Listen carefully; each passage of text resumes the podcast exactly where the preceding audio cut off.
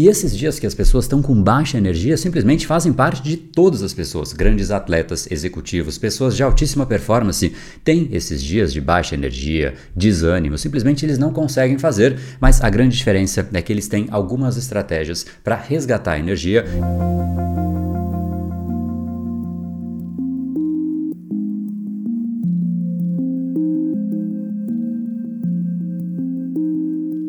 Fala pessoal, André do Power Academia Cerebral, especialista em neurociência comportamental, criador do método Reprograme Seu Cérebro. Hoje falaremos sobre algo que é parte do dia a dia de qualquer ser humano. Nós não temos o mesmo nível de energia todos os dias. A grande diferença entre as pessoas de alta e baixa performance é que quem tem realmente resultados significativos sabe o que fazer nestes dias de escassez, dias em que simplesmente o desânimo toma conta, a preguiça, simplesmente não há energia. A pessoa sabe o que ela tem que fazer, mas ela simplesmente não faz, não há como como ser feito, não há a energia necessária. E o mais importante é que isso realmente acaba tomando conta da maior parte dos nossos dias. Se a gente realmente for frio e calculista e olhar para o nosso histórico, a maior parte dos dias que realmente gerou algum tipo de transformação significativa, que nos fez ter o que nós temos hoje, simplesmente foram a minoria. Poucos dias em que nós tínhamos ali força de vontade, estávamos confiantes, ou seja, nós dependemos meio que do acaso de poucos dias que de repente tudo parece confluir e ali sim as coisas acontecem. Imagine só como seria se fosse diferente. E aqui existe, portanto, a primeira grande distinção, e essa já é a primeira parte, você identificar em qual dessas duas divisões você se encontra, em qual desses dois grupos. A maior parte das pessoas, o grupo dos 99%, como a gente sempre comenta por aqui, é aquele grupo de pessoas que depende da motivação externa. É quando ela percebe algo que é interessante, talvez um vídeo, alguém que disse algo, uma oportunidade, ou um corpo bonito, e ela olha para esse corpo e fala: Eu quero ter esse corpo. Aí ela se matricula na academia. O grande problema é que depois da matrícula ela precisa ir na academia e aí já é uma outra discussão, porque ali a força de vontade, aquela motivação extrínseca, não mais faz parte da equação e ela acaba começando muitas coisas e parando. É o famoso muita iniciativa e pouca acabativa. Isso de fato faz parte da maior parte das pessoas. Porém, existe um outro grupo, o grupo das pessoas que realmente tem muito mais gestão do que elas realmente fazem. E a grande vantagem é que ao invés de depender dependerem de poucos dias ao longo da vida que realmente elas conseguem ter gestão,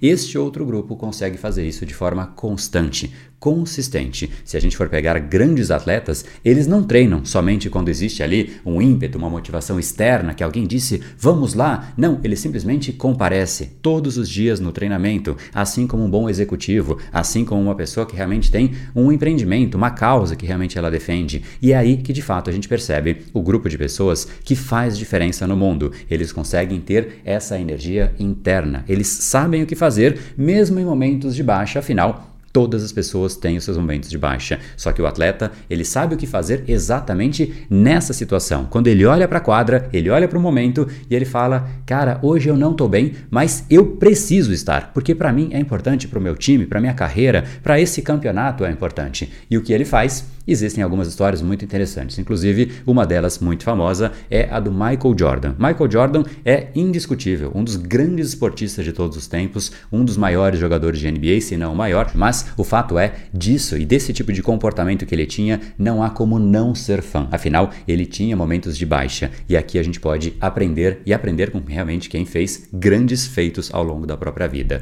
E o que ele fala, que inclusive era a conduta dele, é que nestes dias que ele simplesmente percebia que ele não estava jogando bem, que não estava fluindo, que ele não tinha aquela energia que ele realmente tinha, a famosa a besta interna que fazia ele ir para cima, jogar, jogadas fascinantes, o que ele fazia para ter essa chance de voltar a ser o tradicional Michael Jordan, esse que realmente ia para cima, era simplesmente buscar elementos que trouxessem a energia de volta para ele. E como ele fazia isso, ao invés de depender de elementos que aparecessem ali ao acaso e que aí sim ele visse um corpo legal, ou ele visse na TV, ou alguém provocasse ele, ele gerava o que ele precisava. Ou seja, ele sabia exatamente o que despertava essa gana dentro dele e ele causava essas situações. E uma dessas condutas era exatamente quando o adversário retrucava ou brigava com ele ou o desafiava. Isso para ele era fascinante. Era ali que ele crescia, um animal e simplesmente fazia tudo aquilo acontecer. Só que não era sempre que acontecia, então o que ele fazia?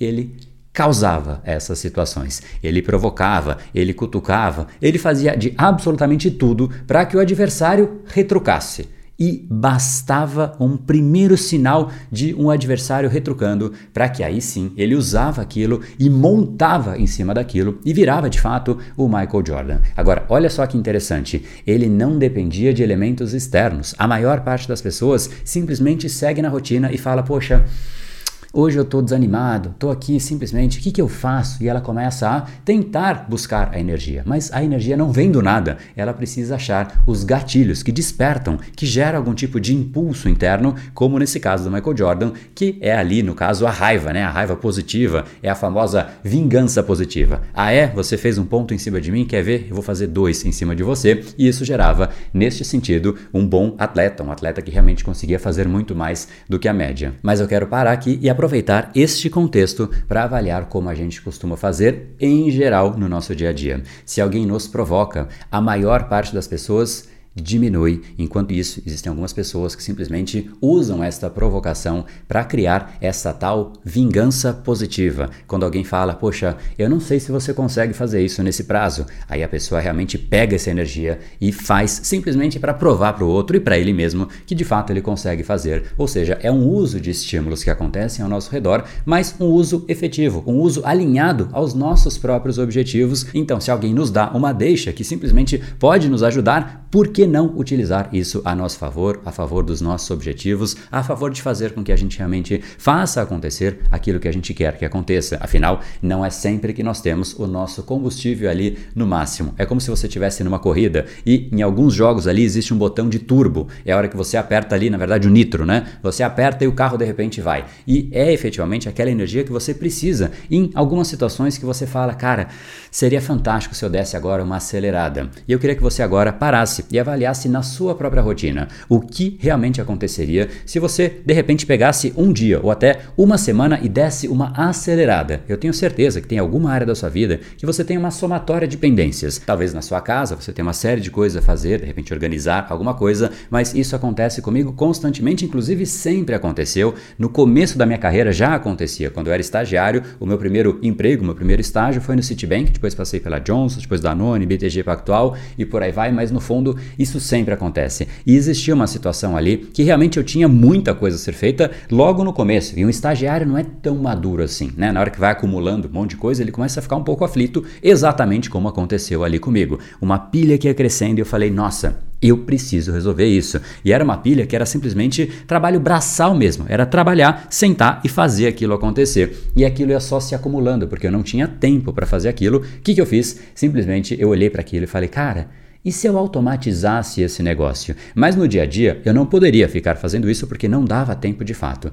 E aí eu pensei, putz, fiquei pensando, maquinando o que, que eu poderia fazer e simplesmente eu bolei uma estratégia e falei, eu posso implementar isso, criar um programa aqui no computador e efetivamente este programa resumir aquilo que eu preciso fazer de uma forma automatizada, simplesmente ao apertar de um botão. E foi exatamente o que eu fiz. Eu passei ali uma série de noites, virando noites, para que realmente eu resolvesse esse problema que estava ali me tirando noites, né? Então era melhor eu tirar a noite para resolver do que tirar a noite para ficar pensando e não conseguir dormir. Então dormir já não era uma variável que eu estava ali conseguindo fazer naquele momento. Eu falei, então, quer saber? Eu vou pegar esse momento e resolver. E eu criei este programa. E o que ele faria era simplesmente automatizar o trabalho de 20 dias, porque era um trabalho que era rotineiro. Todos os meses a mesma coisa e era a maior parte do meu tempo. Literalmente 20 dias do mês que eu precisava usar para fazer aquilo, mas aquilo estava me consumindo. E eu fiz um programa que, no apertar de um botão, ele conseguia cruzar as informações que eu tinha que ficar fazendo, buscando, olhando em todos os lugares e simplesmente eu usei aquela energia energia, a energia da raiva, a energia de, poxa, não estou dando conta,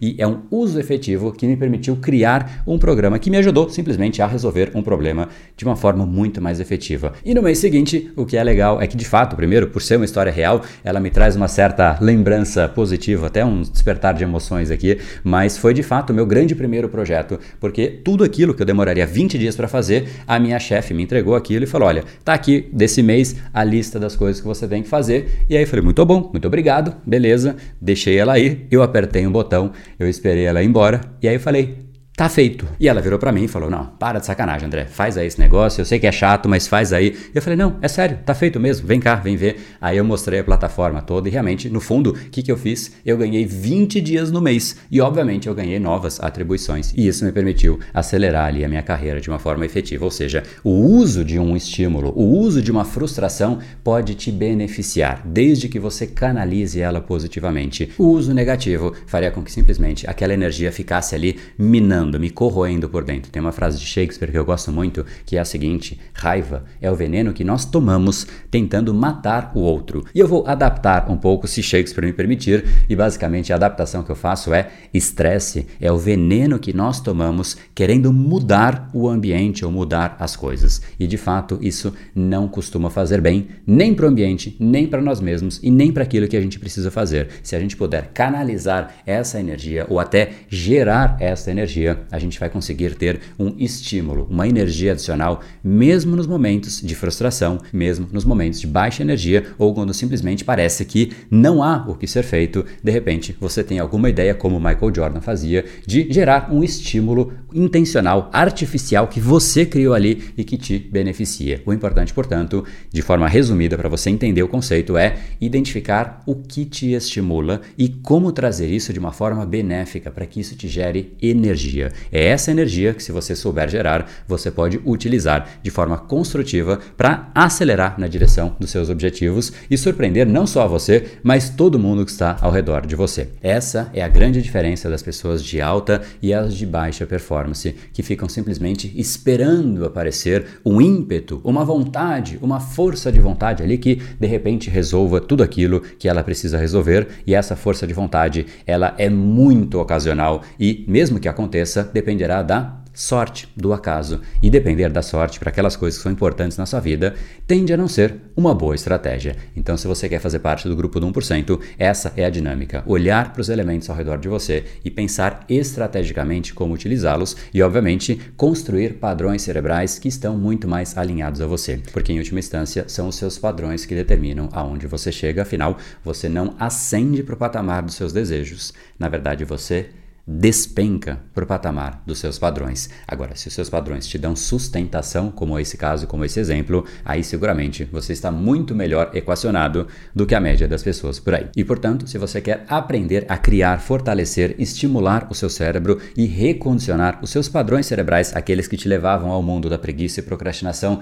para uma outra dinâmica, o padrão da ação massiva, então você tem que participar de uma aula gratuita aqui em brainpower.com.br/ação massiva em que eu ensino exatamente isso, como você pode sim recondicionar os seus padrões para que você tenha muito mais intensidade independente daquilo que acontece ao redor de você, porque você aprende a canalizar. Nessa aula eu vou te mostrar exatamente como você faz isso com uma série de outros exemplos além do Michael Jordan que eu te trouxe aqui, tá bom? Então entra aqui nesse endereço, eu te espero por lá. No brain, no game. Até mais.